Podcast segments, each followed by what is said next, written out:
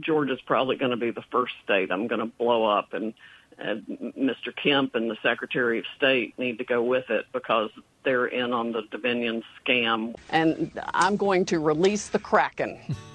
How's that going? How do you plead to the 6 counts of conspiracy to commit intentional interference with performance of election duties? Guilty. Oh, so close. Sad. Well, I don't know why I came here tonight. That's why. I got the feeling that something ain't right. I'm so scared in case I fall off my chair. And I'm wondering how I'll get down the stairs. Clowns to the left of me, jokers to the right. Here I am, stuck in the middle with you. I am. From Pacifica Radio in Los Angeles, this is the BradCast, as heard on KPFK 90.7 FM in L.A., also in California on KFOI and Round Mountains KKRN. Up in Oregon on the Central Coast on KYAQ, Cottage Grove's KSO, and Eugene's KEPW. Lancaster, Pennsylvania's W News, Maui, Hawaii's KAKU, in Columbus, Ohio, on WGRN, Palinville, New York's WLPP, Rochester, New York's WRFZ, down in New Orleans on WHIV, out in Gallup, New Mexico on KNIZ, Concord, New Hampshire's WNHN, Fayetteville, Arkansas's KPSQ, in Seattle on KODX, Janesville, Wisconsin's WADR, and Minneapolis, St. Paul's AM 950 KTNF, amongst other fine terrestrial affiliates around this great land of ours. We also stream coast to coast and around the globe every day on the internets, on the Progressive Voices channel, Netroots Radio, Radio for Humans, NicoleSandler.com, Radio Free Brooklyn, No Lies Radio, Verdant Square Radio, Detour Talk, and most of your favorite podcast sites, blanketing planet Earth. I'm Brad Friedman, your friendly investigative blogger, journalist, troublemaker, muckraker, all-around swell fellow, says me from bradblog.com. Don't look at me that way, Desi Doyen. From bradblog.com, thank you very much for joining us for another thrilling edition of the BradCast. So some joker on Twitter today wrote in response to the continuing dysfunction of the U.S. House GOP and their seeming inability to do even the simplest acts of electing a House Speaker over the past several days so that Congress can reopen for business. He wrote, quote, "Please call your doctor if you have an election that lasts more than 3 days." That's a good one. Hi, Desi Doyen. Hi. Anyway, while this morning it looked like the GOP may have gotten that message, by the afternoon, well, it appears that they are planning on holding another failed election for their current speaker nominee, Jim Jordan, even though it doesn't look like it's going to work out on the third attempt either, whenever that third attempt might actually come. But we will get to that a little bit later today, because we've got what is arguably bigger news, at least for the moment, at least important to this country and to this show in particular, as we've been covering and reporting on a very specific aspect of it for well over a year now, and had some hand in helping to break it nationally over your public airwaves here on your friendly neighborhood BradCast. Pro-Trump lawyer Sidney Powell pleaded guilty to reduced charges on Thursday over her failed efforts to help Donald Trump steal the 2020 election in Georgia, becoming the second defendant in Fulton County District Attorney Fani Willis's sprawling election theft conspiracy case to reach a deal with prosecutors to plead guilty in exchange for no jail time and an agreement in return to both cooperate with prosecutors and to testify against the other, now I believe it's 16 co-defendants who are still facing felony charges in that case. Powell, who was charged alongside Trump and 17 others originally with violating the state's anti-racketeering law, entered the plea just one day before jury selection was set to start in her trial, which she requested along with fellow Trump attorney and co-defendant Ken "The Cheese" Chesebro to begin as soon as possible under Georgia's speedy trial provision. Powell pleaded guilty to 6 misdemeanors, accusing her of conspiring to intentionally interfere with the performance of election duties. As part of the deal, she will serve 6 consecutive years of probation. She'll be fined $6,000. She'll pay $2,700 in restitution to the state of Georgia. She will have to write an apology letter to Georgia and its residents. She also reportedly recorded a statement for prosecutors on Wednesday and agreed to both turn over documents in her possession related to the case, which could be very damning, and to testify truthfully against her 17 remaining co-defendants at future trials. She must comply with all of those provisions, like cooperating with prosecutors and testifying against those fellow co-defendants, including Donald Trump and Rudy Giuliani, both truthfully and to the fullest extent, or she can have those felony charges reinstated against her. Powell was initially charged with racketeering and 6 other counts, including conspiracy to commit election fraud and conspiracy to commit computer trespass. Get to that in a moment. As part of a wide-ranging scheme to try and keep the Republican president in power after he lost the 2020 election to Joe Biden. Powell is also cited as one of 6 currently unindicted co-conspirators in special counsel Jack Smith's 4-count criminal felony case against Donald Trump for his many failed attempts to steal the 2020 election at the federal level. Georgia prosecutors specifically focused on Powell's participation in the unauthorized breach of statewide voting equipment at the county elections office in rural Coffee County, Georgia, some 200 miles southeast of Atlanta, where Powell pleaded guilty today for her part in the voting system tampering, theft, and distribution scheme that we helped break on this program with the recorded telephone call between co-defendant Scott Hall and our friend and frequent guest, Marilyn Marks of the Coalition for Good Governance, wherein Scott Hall essentially is heard confessing to the entire Coffee County scheme to Marilyn. That's what exposed all of this at first. Hall, an Atlanta bail bondsman, was the first to plead guilty in the Fulton County racketeering case several weeks ago. Powell is now the second. After Powell offered her guilty plea to 6 misdemeanors in a Fulton County courtroom on Thursday, prosecutor Daisha Young smartly summarized the Coffee County scheme, which Powell organized, according to prosecutors, after the county's then election supervisor and still co-defendant in this case, Misty Hampton is her name, after she had agreed to allow Powell's MAGA team of so-called election experts into the elections office beginning on January 7, 2021. That would be the day after the insurrection in D.C., by the way. She allowed them in to copy ballots and to open and copy and distribute the state's sensitive proprietary voting system software. Judge, if this case had gone to trial, the state would have shown that on between the dates of December 1st of 2020 and January 7th of 2021, the defendant Sidney Powell, along with several co-conspirators, entered into a conspiracy to intervene with the performance of election duties of co-defendant Misty Hampton, also known as Emily Misty Hayes. At all times relevant to the conspiracy, Misty Hampton was the elections director for Coffee County, Georgia, and was subject to all duties imposed by Chapter 2 of Title 21 of OCGA.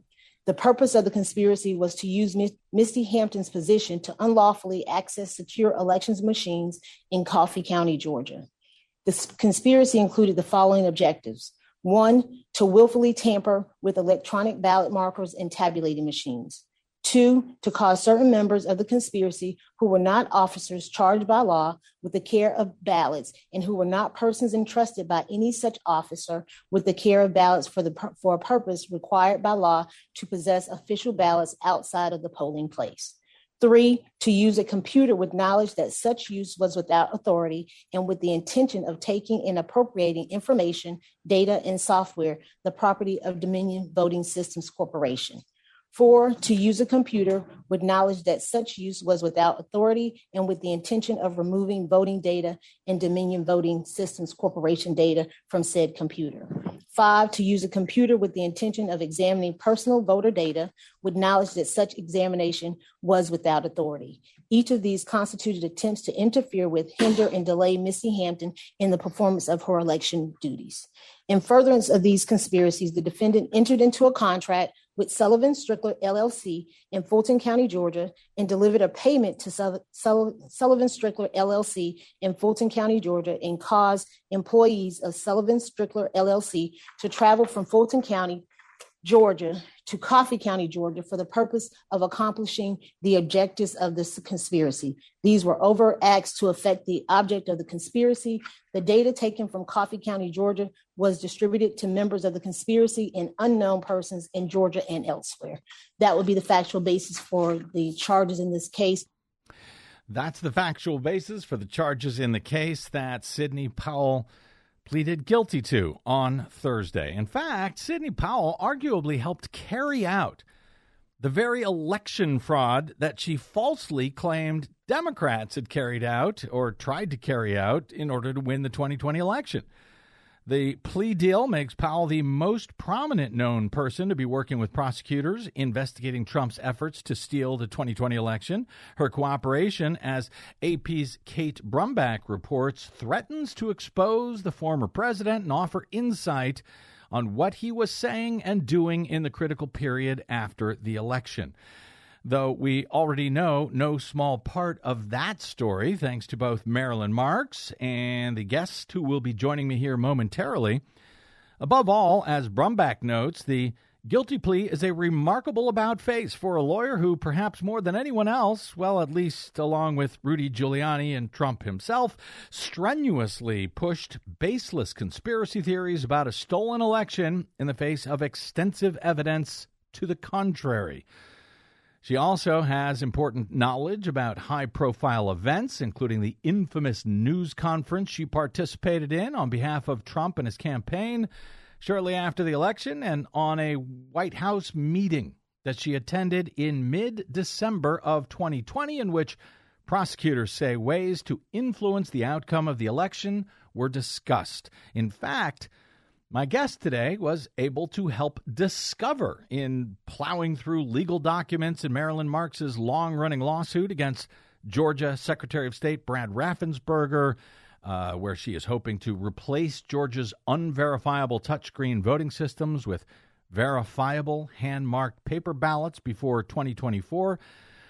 My guest was able to plow through a lot of that legal material and the testimony that was made available by the House January 6th committee regarding that infamous December 18, 2020 Oval Office meeting with Powell and Giuliani and Mike Flynn and former Overstock.com billionaire and CEO Patrick Byrne and others. And the Coffee County scheme, she was able to discover, was actually hatched with Donald Trump present in that Oval Office meeting.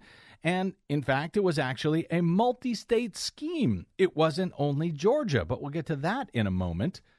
Powell, for her part, gained notoriety for threatening in a Fox Business interview in November 2020 to, quote, release the Kraken, as you heard at the top of the show, invoking the mythical sea monster when she was talking about a lawsuit she planned to file to challenge the results of the presidential election in Georgia and elsewhere. Similar suits she filed in several states were all promptly dismissed. In high-profile appearances, often alongside other members of the Trump legal team, Powell pushed conspiracies involving Cuba and China and George Soros and the Clintons, and my personal favorite, of course, baselessly claiming that the voting machines had flipped millions of votes from Trump to Biden with the help of dead Venezuelan President Hugo Chavez. It's my favorite because I need to take some direct credit for that one, as Powell had cited and bastardized my own accurate, at the time, exclusive reporting at bradblog.com from about 2008 through 2010, She cited that those articles to support her false claim about Chavez and Venezuela in the 2020 election somehow. But thanks for the website traffic, Sidney. Sorry it confused you and helped you become indicted. Thursday's guilty plea, according to the New York Times, was a blow to Mr. Trump, who faces the most charges of any defendant, along with Rudy Giuliani, his former personal lawyer. Both men face 13 counts in the Georgia plot.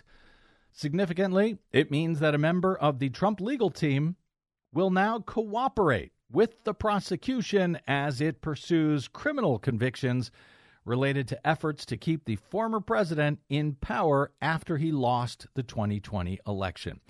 Now, Powell was about to go on trial beginning next week, along with Trump lawyer Kenneth "The Cheese" Chesebro, after each filed a demand for a speedy trial. Jury selection was still set to begin on Friday for Chesebro, who, short of his own guilty plea with prosecutors, if he decides to do that, short of that, he will now be the only defendant to face a speedy trial next week, or as the famous old children's song reminds us,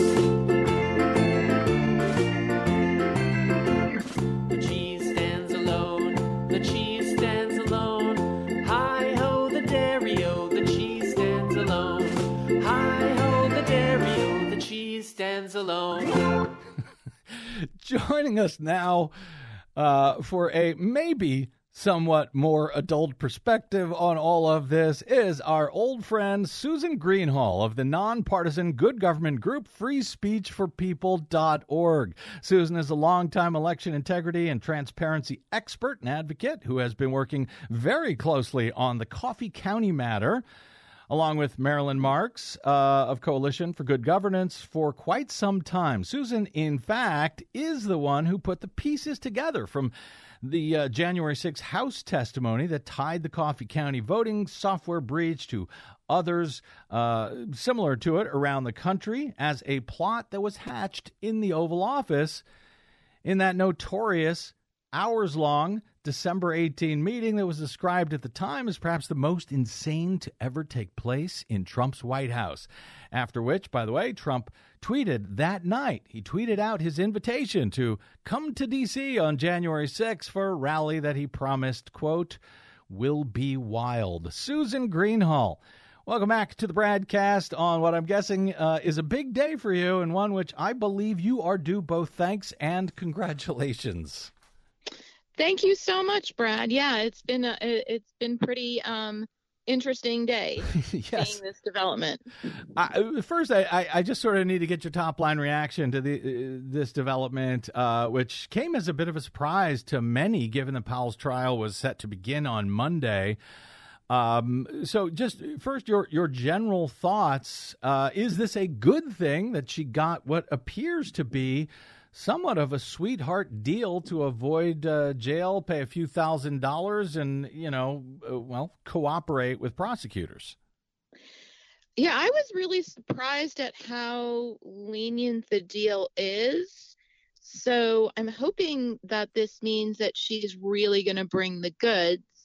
But I think it's important to keep in mind that Fani Willis charged her in her participation of the breach of voting systems in Coffee County, Georgia. Mm-hmm. But we know that she's been involved in voting system software breaches in other states, like in Michigan. Mm-hmm. In Michigan, her co-counsel in the Kraken lawsuit, Stephanie Lambert, mm-hmm.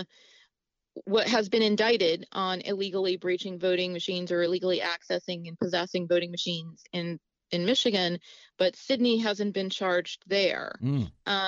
So while she was charged in Georgia and may be cooperating in this part of the scheme, I think it's always important to keep in mind that this was a networked, coordinated, multi-pronged plan yep. to get access to voting systems in multiple states that she was part of.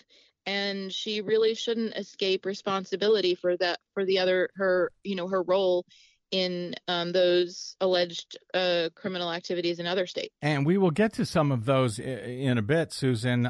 You and Marilyn Marks as well have been very critical, just sticking in Georgia for the moment, been very critical of Georgia Secretary of State Brad Raffensperger for not taking action himself after the Coffee County breach came to light, even arguably, as I've argued in an event, covering up what happened in Georgia County, despite many seeing him as a hero for not, rolling over to Donald Trump on that phone call where he was strong-arming him into trying to flip the election for Trump.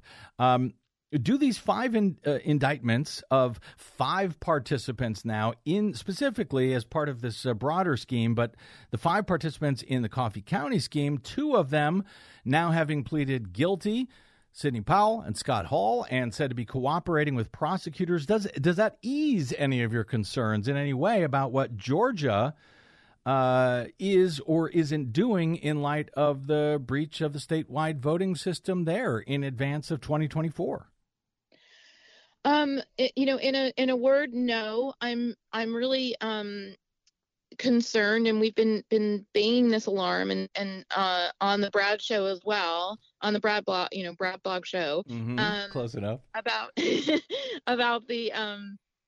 need for a federal investigation to look at where this software has been distributed and who got it and what they plan to do with it. We know that under Sidney Powell's admitted payment and direction now, or maybe she didn't plead to this part of the conspiracy, but based on what she was charged, that she paid people to go in and make copies of the voting system software, and then it was shared among a very broad network of MAGA Trump election deniers. Mm-hmm. Covertly, not publicly. They kept it a secret because they knew they shouldn't have been doing it.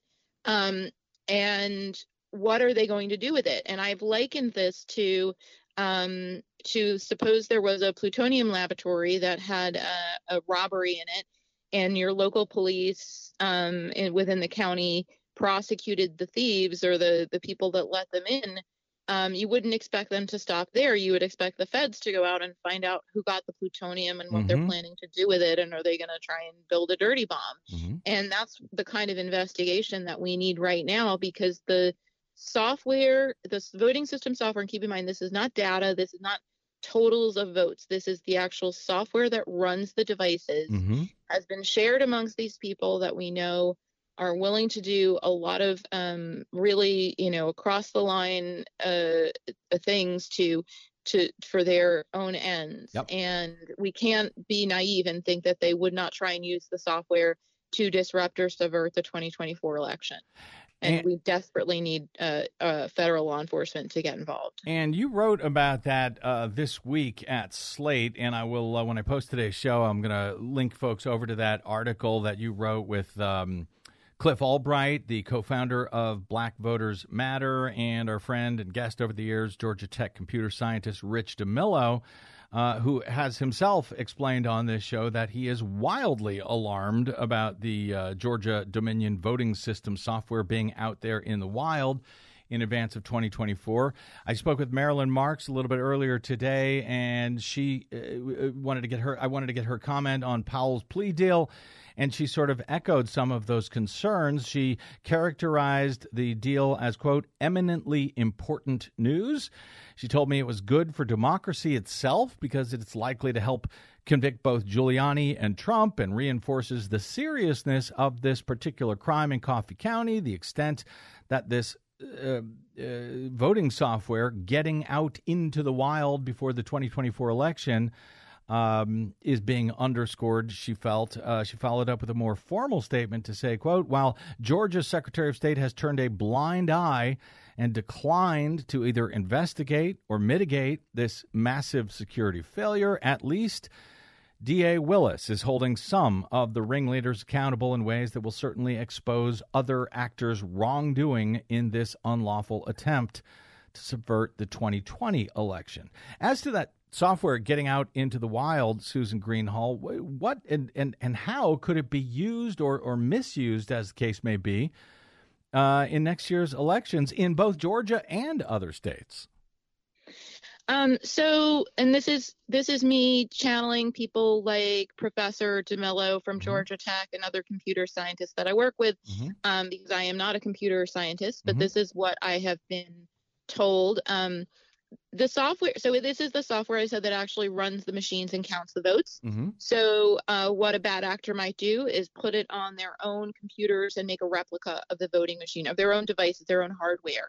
And because they use off-the-shelf devices that you can buy from Best Buy. So you can basically make your own machine and then figure out how you would best exploit it the easiest, quickest, most stealth way possible, find vulnerabilities in the software potentially to exploit it to corrupt a future election. They don't even have to go that far for the software to be extremely damaging for 2024. They could take the software and use it to fabricate evidence and say, look, the election was stolen and Trump really won because, you know, as you may recall, one of Sidney Powell's biggest problems when she went into court was she didn't have any evidence. So it's possible they could use this to fabricate evidence or further. She didn't have any evidence of wrongdoing, of fraud in the 2020 election. Right. Yeah. And so now she would be able to, I mean, they can invent evidence essentially with these systems, can they not? Yes, they can manufacture evidence. Yeah. For disinformation, yeah. And could they also, along with that, then sort of use it to raise the specter that the 2024 election was stolen because they know how to game the systems and just, as I said, invent evidence? Yes, and rile up, inflame people's tensions, stoke fury and potentially violence again. We know how dangerous those sort of lies can be weaponized, and they could be made even more effective. So you helped, as I noted, to uncover that Powell actually knows a whole lot about this plot to breach not just the voting systems in Georgia, but elsewhere around the country. And as you mentioned earlier, you've called on Special Counsel Jack Smith to investigate this as a multi-state conspiracy. We've had you on to talk about it on several occasions, this a multi-state conspiracy to breach voting systems in Georgia, in Michigan, in Pennsylvania, in Colorado, possibly elsewhere. Do you have any indication yet that is happening, that Smith is actually looking at this, anybody is looking at this on a federal level, tying all of these states together? And if not, or even if so, do you think Powell's cooperation here with prosecutors in Georgia will be helpful to goose along a federal investigation in that regard? So to the answer to the last part of your question, we certainly hope so. And to the first part, we still have no evidence of that sort of investigation. As I've mentioned on this call previously, or in the show previously, we regularly put in public records requests into Coffee County to see if they've been contacted by anyone at the FBI or the Justice Department or from the Special Counsel's Office, and we have repeatedly are told that there are no responsive records, which means they have not contacted them. So if you're going to be investigating this breach, I think the first place you would start would be Coffee County. So we take that as pretty persuasive evidence that we're still not seeing any sort of investigation there. And you know how these investigations can leak out, because once the subpoena is issued or a call for a request for an interview, then the FBI or the DOJ won't talk about the interview, but the person who was interviewed can talk about it and say, I was asked about this. What we've seen are some people who have gone in to speak to the FBI and the special counsel, and they say, hey, there's this voting system software breach. But we're not seeing the Justice Department making that their line of inquiry.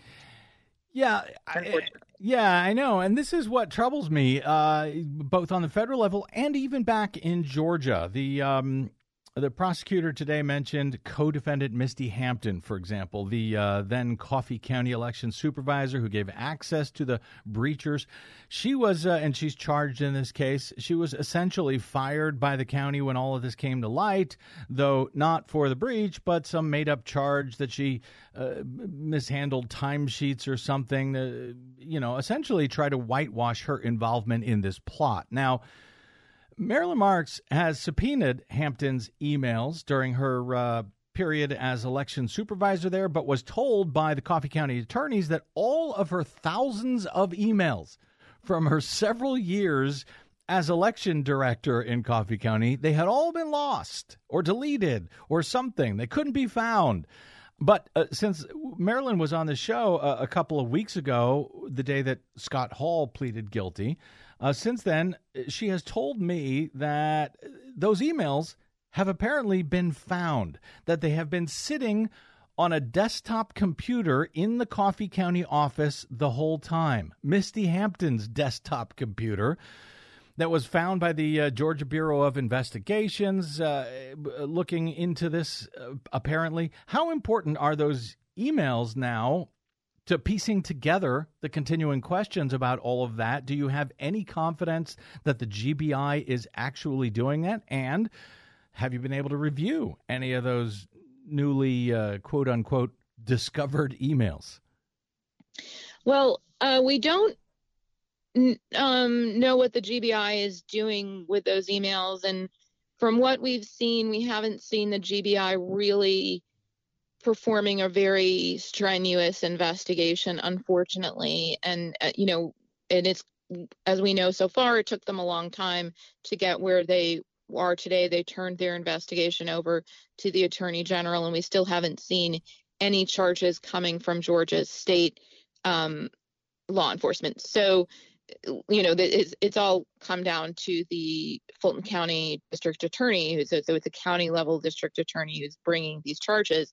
And a county, by the way, charges in Coffee County, nothing from the state. A county, by the way, Susan, that is 200 miles away from Coffee County. That's right. Yeah.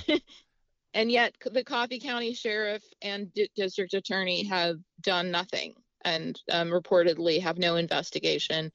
And they are not attempting to hold anybody accountable, even though, as your listeners probably know well, mm-hmm. that the whole alleged crime was captured very in great detail on surveillance video. So there's really little question about what happened. You can watch it all unfold on the video. And yet nobody in Coffee County thought to consider charging any of these potential crimes, which is what I'm concerned about. I know there's a lot of focus, of course, on Fani Willis's case because Donald Trump is involved and Giuliani and so forth, and the larger picture of having, you know, attempted to steal the 2020 election. But there is all of this other stuff that matters moving forward that does not seem to be investigated at all right now on the federal level, as you've discussed. But even in Georgia, even how the election in Georgia, which is still a critical swing state for next year, you know, how it's being dealt with there.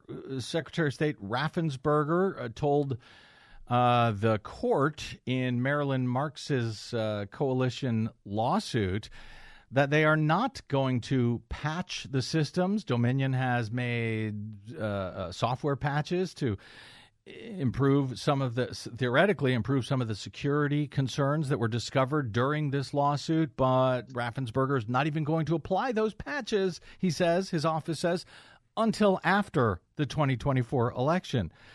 So, you know, I'm glad that everyone's paying attention to what Fani Willis is doing. I'm glad that Sidney Powell is now, has pled guilty, that she's now cooperating. And I think a lot is going to come out of that.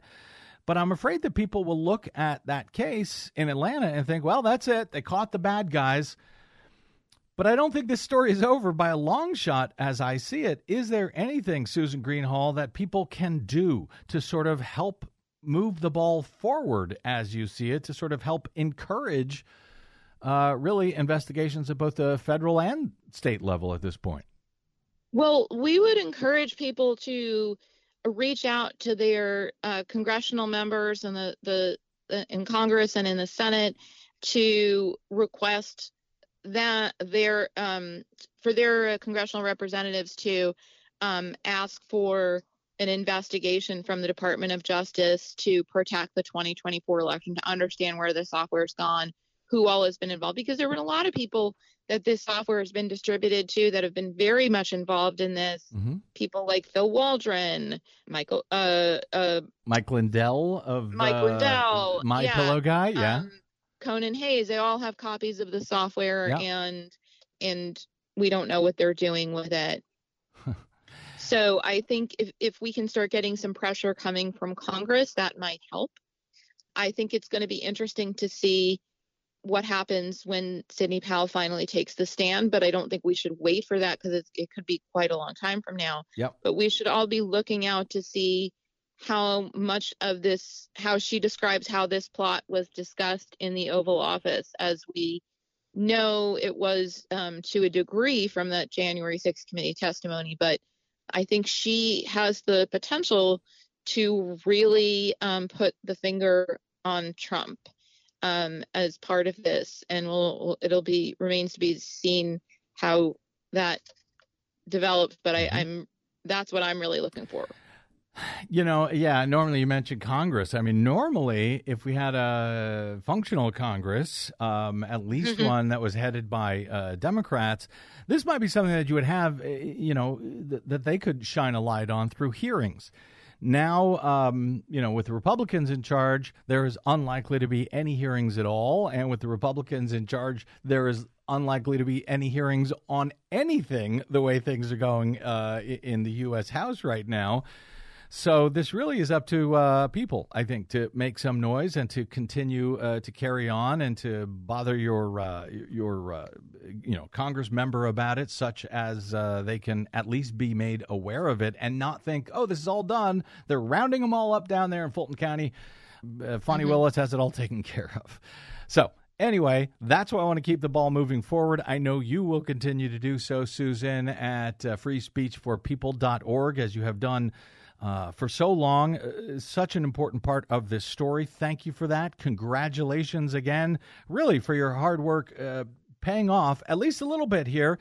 I think there will be more to come and more reasons to celebrate. But hopefully, Susan, you are taking at least a small victory lap today for a few minutes because you deserve it. Thank you for that and for joining us today. Thanks for having me. You can find Susan's work, amongst other places, at freespeechforpeople.org. You can follow Free Speech for People on Twitter at FSFP. That's Free Speech for People. As I noted, I will link when I post today's show to her latest article at Slate, headlined, "The Georgia Voting Machine Theft Poses a Direct Threat to the 2024 Election." Thank you, Susan. We'll talk soon, I suspect. Thank you.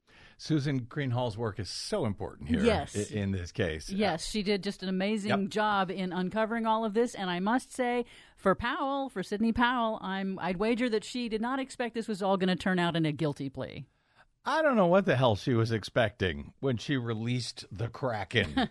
What did she think she was doing? Well, this is what she got. I don't think she was thinking anything. All right, quick break. And speaking of that dysfunctional U.S. House, we'll come back to whatever the hell is happening there, and that could change between now and the time we come back. Straight ahead. I'm Brad Friedman. You're listening to the BradCast.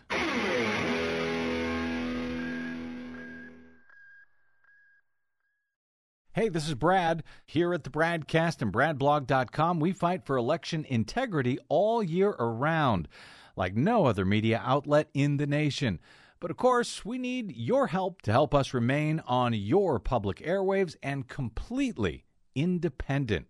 Please help us continue that fight over your public airwaves by stopping by bradblog.com/donate. And thanks. Master of the house, doling out the charm, ready with a handshake and an open palm. Tells a saucy tale, makes a little stir. Customers appreciate a bon vivant. Glad to do a friend a favor. Doesn't cost me to be nice. Mm-mm. But nothing gets you nothing. Everything has got a little price. Master of the house, quick to catch your eye. Never wants to pass a bite. Sounds just like Jim Jordan, doesn't it? Yes. Welcome back to the BradCast. Brad Friedman from bradblog.com. Green News Report is coming up momentarily, but in a day of whiplash and uncertainty on Capitol Hill, Congressman Jim Jordan of Ohio said Thursday he would push for yet another vote to become Speaker. Oh, goody. Even in the face of a growing block of Republican opposition. But I'm loath to even cover this because it could change before we even get off the air, Desi Doyen. This is how many times this has changed today. Just hours after the hard right Republican said he would hit pause on his candidacy and support elevating the interim speaker, Representative Patrick McHenry of North Carolina, to temporarily lead the House, Jordan reversed course yet again and said he would move forward with his bid to win the post, though it was not immediately clear when another vote could be scheduled.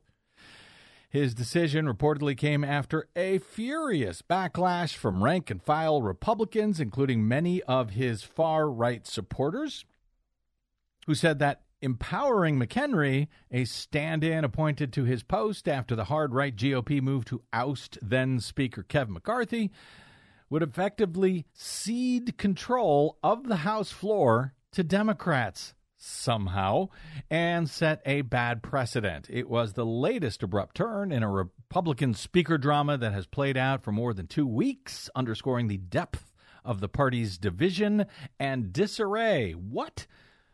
I thought it was always Democrats in disarray, New York Times. Are you okay? Unable to unite behind a candidate to lead them, the GOP now can't even agree on a temporary solution to allow the paralyzed House to function while they sort out their differences. You know, I'm beginning to think Republicans are just too emotional. They really just can't handle all of this really, really heavy-duty stuff. They should smile more. Yes. That's what I'm thinking. Anyway, now, in theory, as Josh Marshall of TPM sort of laid out earlier on Thursday, before Jordan's latest turnabout to say, okay, I'll run after all at some point, in theory, as he argued, and I think correctly, Jim Jordan cannot admit to having lost this race. He would just sort of remain the de facto speaker designee for the next several months under this plan to elevate McHenry, who is, you know, nominally he's been running the place as a placeholder, a temporary speaker. But Jordan, who would still have his nomination by the caucus to become speaker, he would still have that in place if he could put McHenry in there temporarily.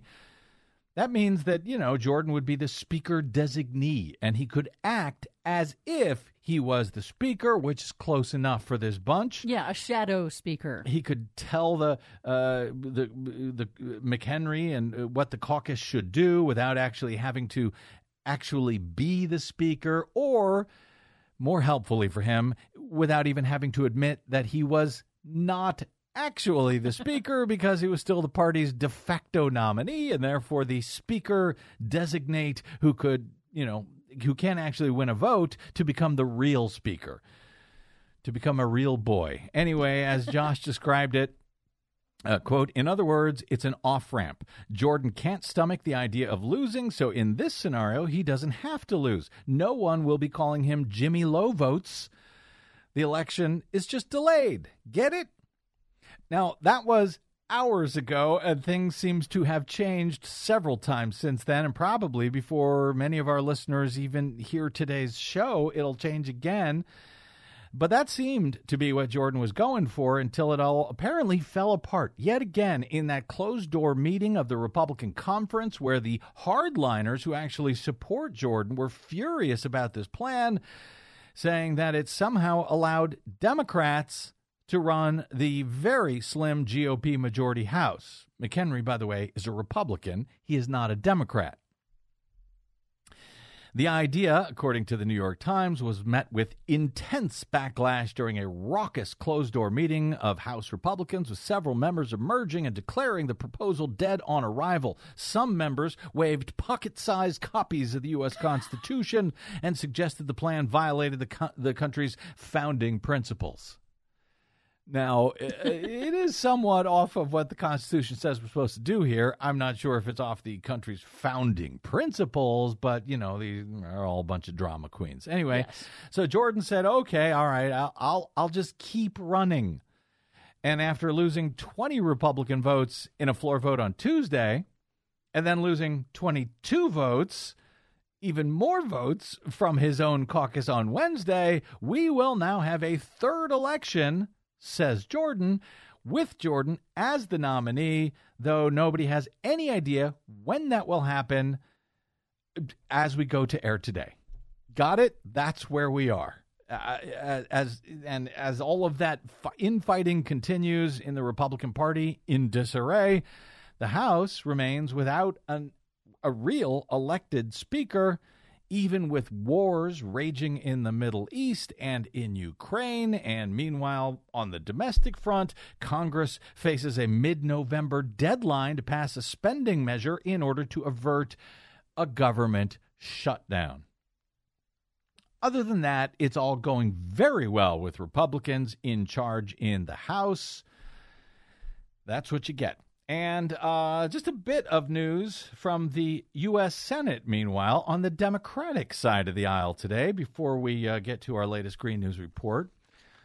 LaFonza Butler, a Democrat who was appointed by California Governor Gavin Newsom this month to fill Dianne Feinstein's seat, said that she will not seek a full Senate term next year.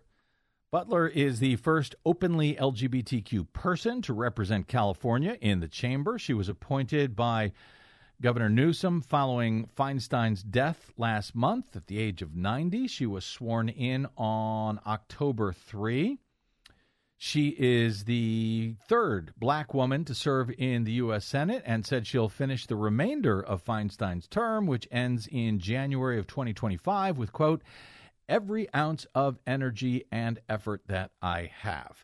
Now, it was somewhat controversial when Newsom appointed her. I don't know how he would have really avoided controversy no matter what he did. True. But it was controversial because three top Democrats in the U.S. House had already announced that they were interested in running for that seat.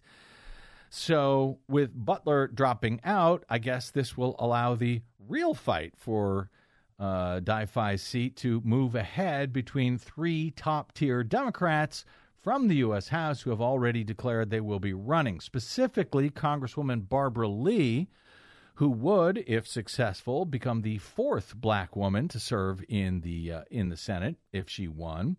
And she was the most troubled, I guess, by Butler's appointment. But now that Butler's not running, I guess it's game on between Barbara Lee and Congresswoman Katie Porter and Congresswoman Adam Schiff. Congressman. What did I say? Oh, I call him a woman. Oh, well, nothing personal, Adam. Sorry. Congressman Adam Schiff. And many have described this already as likely to be the most expensive U.S. Senate race in history, as those three members of Congress vie for Dianne's seat. On the Republican side, former baseball all-star Steve Garvey has already declared that he will run as a Republican in the primaries next year in California out here, where the top two vote getters of any party end up going on to the November general election. So that's where we are in the U.S. Senate for now. Green News Report. That's next on the BradCast. I'm Brad Friedman.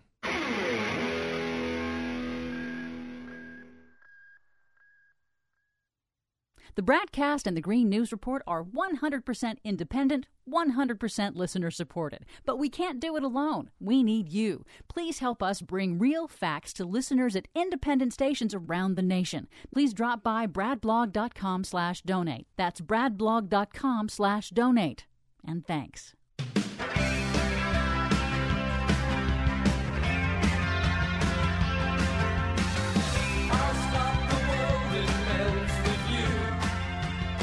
It's been a minute or two since our last segment. Have there been any changes in the U.S. House? Has Jim Jordan run and lost again for U.S. Speaker? I don't think so. Okay, well, keep an eye on that over the next 6 minutes, Des, because that could change at any moment as we get to our latest Green News Report. You know, I do think for an Arctic species, the future is uncertain. Alaska cancels snow crab harvest due to crashing populations. New documents show the natural gas industry used Big Tobacco's playbook to block gas stove pollution regulations. Plus, sweeping new study finds the U.S. is on track to reach net zero climate goals. Good. But it's going to take a lot more work. All of that work and more straight ahead. From bradblog.com, I'm Brad Friedman. And I'm Desi Doyen. Stand by for 6 minutes of independent green news, politics, analysis, and snarky comment. So we're fighting back. I'm fighting back. I'm like, no, don't take away gas, popular gas stoves from people. Nobody was ever taking away gas stoves from anybody. Arizona Congresswoman Debbie Lesko, glad to hear you're not running for re-election because Congress is broken. I wonder who broke it. This is your Green News Report. Okay,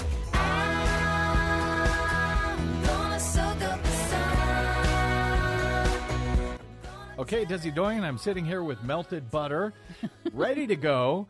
And you're telling me the snow crab season is canceled? What? Yes, it's true, but we'll get to that story in a moment. Okay. First, 2023 is now virtually certain to be the hottest year ever recorded since records began in the mid-1800s. That's according to nonprofit data firm Carbon Brief.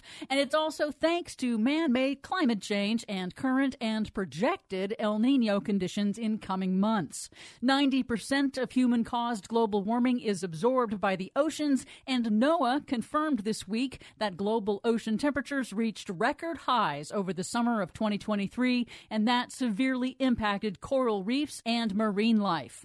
In Alaska, the State Department of Fish and Game has announced it will again cancel this year's Bering Sea snow crab harvest after last year's first ever closure. It's a huge blow to commercial fishers, but State Research Coordinator Benjamin Daly says it is critical to prevent population collapse as ocean warming accelerates. We're trying to, err on the side of conservation. And give them the best shot that they have for kind of thriving in the future, given the challenges that they're facing in the environment. Yeah, but what about my melted butter?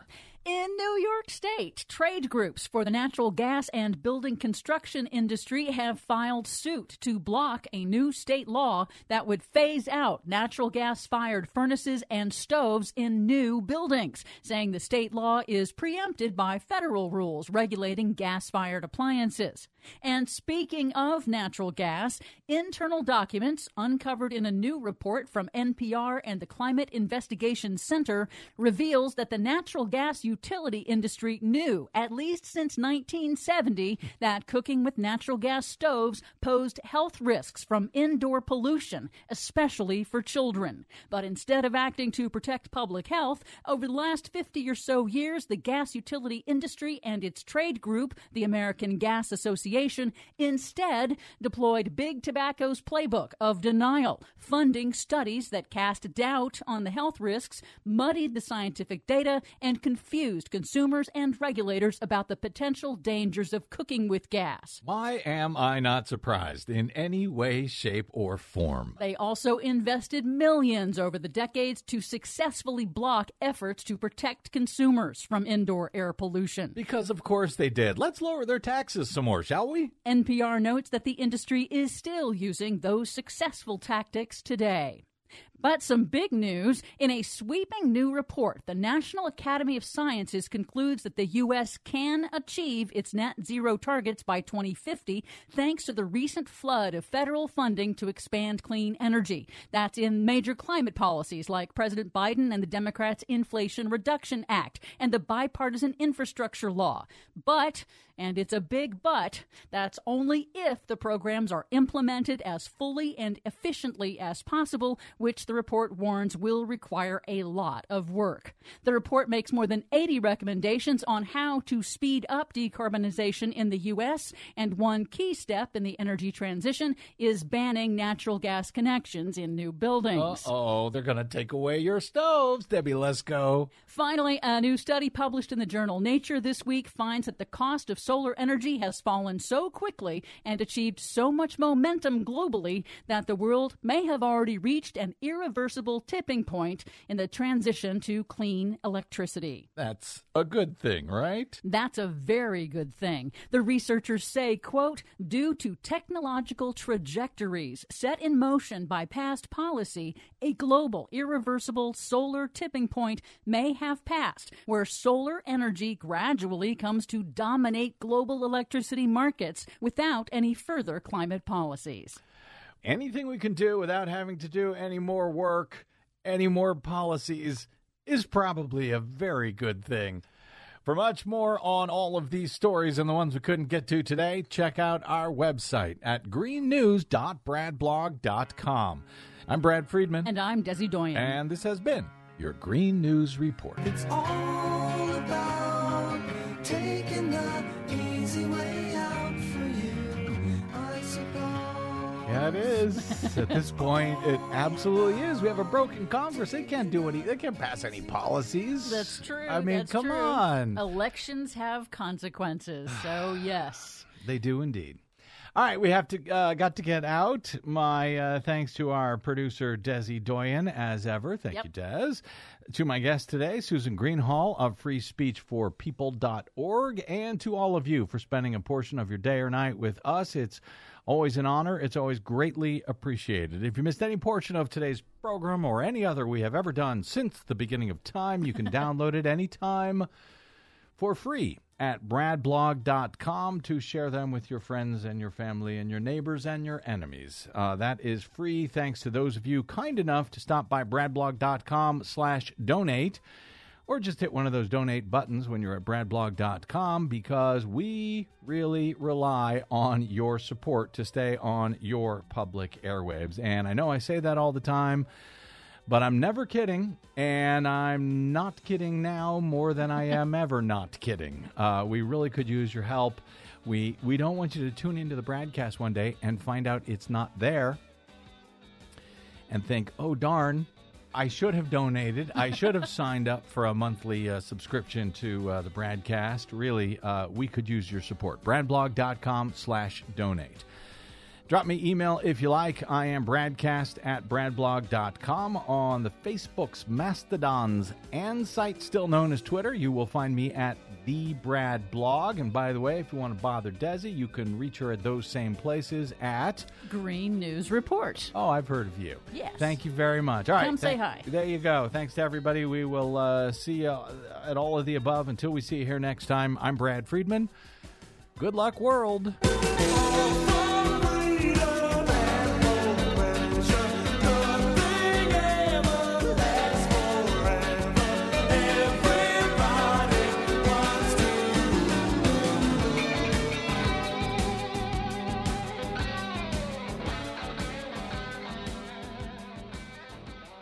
I'm Rick Smith, and this is Labor History in 2. On this day in labor history, the year was 2013. That was the day that two workers on California's Bay Area Rapid Transit, or BART as it is more commonly called, were struck and killed by a train. Christopher Shepard was a BART track engineer. Lawrence Daniels was a contract employee. Both men had years of experience working on the tracks. They were inspecting the tracks when they were hit and killed.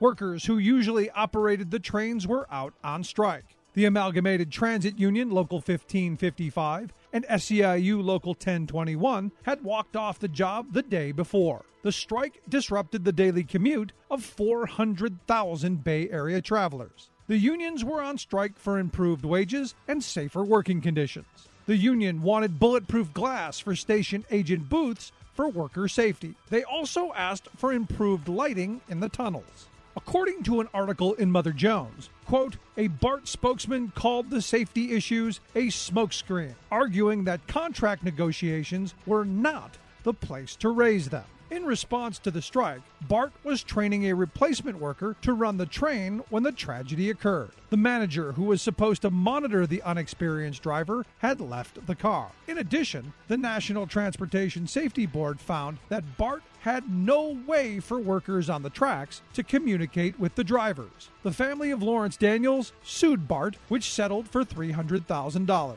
The union and BART settled the strike 2 days after the tragic deaths. The union won nearly a 16% pay raise. The union also won safety upgrades, but management won concessions on employee contributions to medical benefits and pensions. Labor History in 2 brought to you by the Illinois Labor History Society and The Rick Smith Show.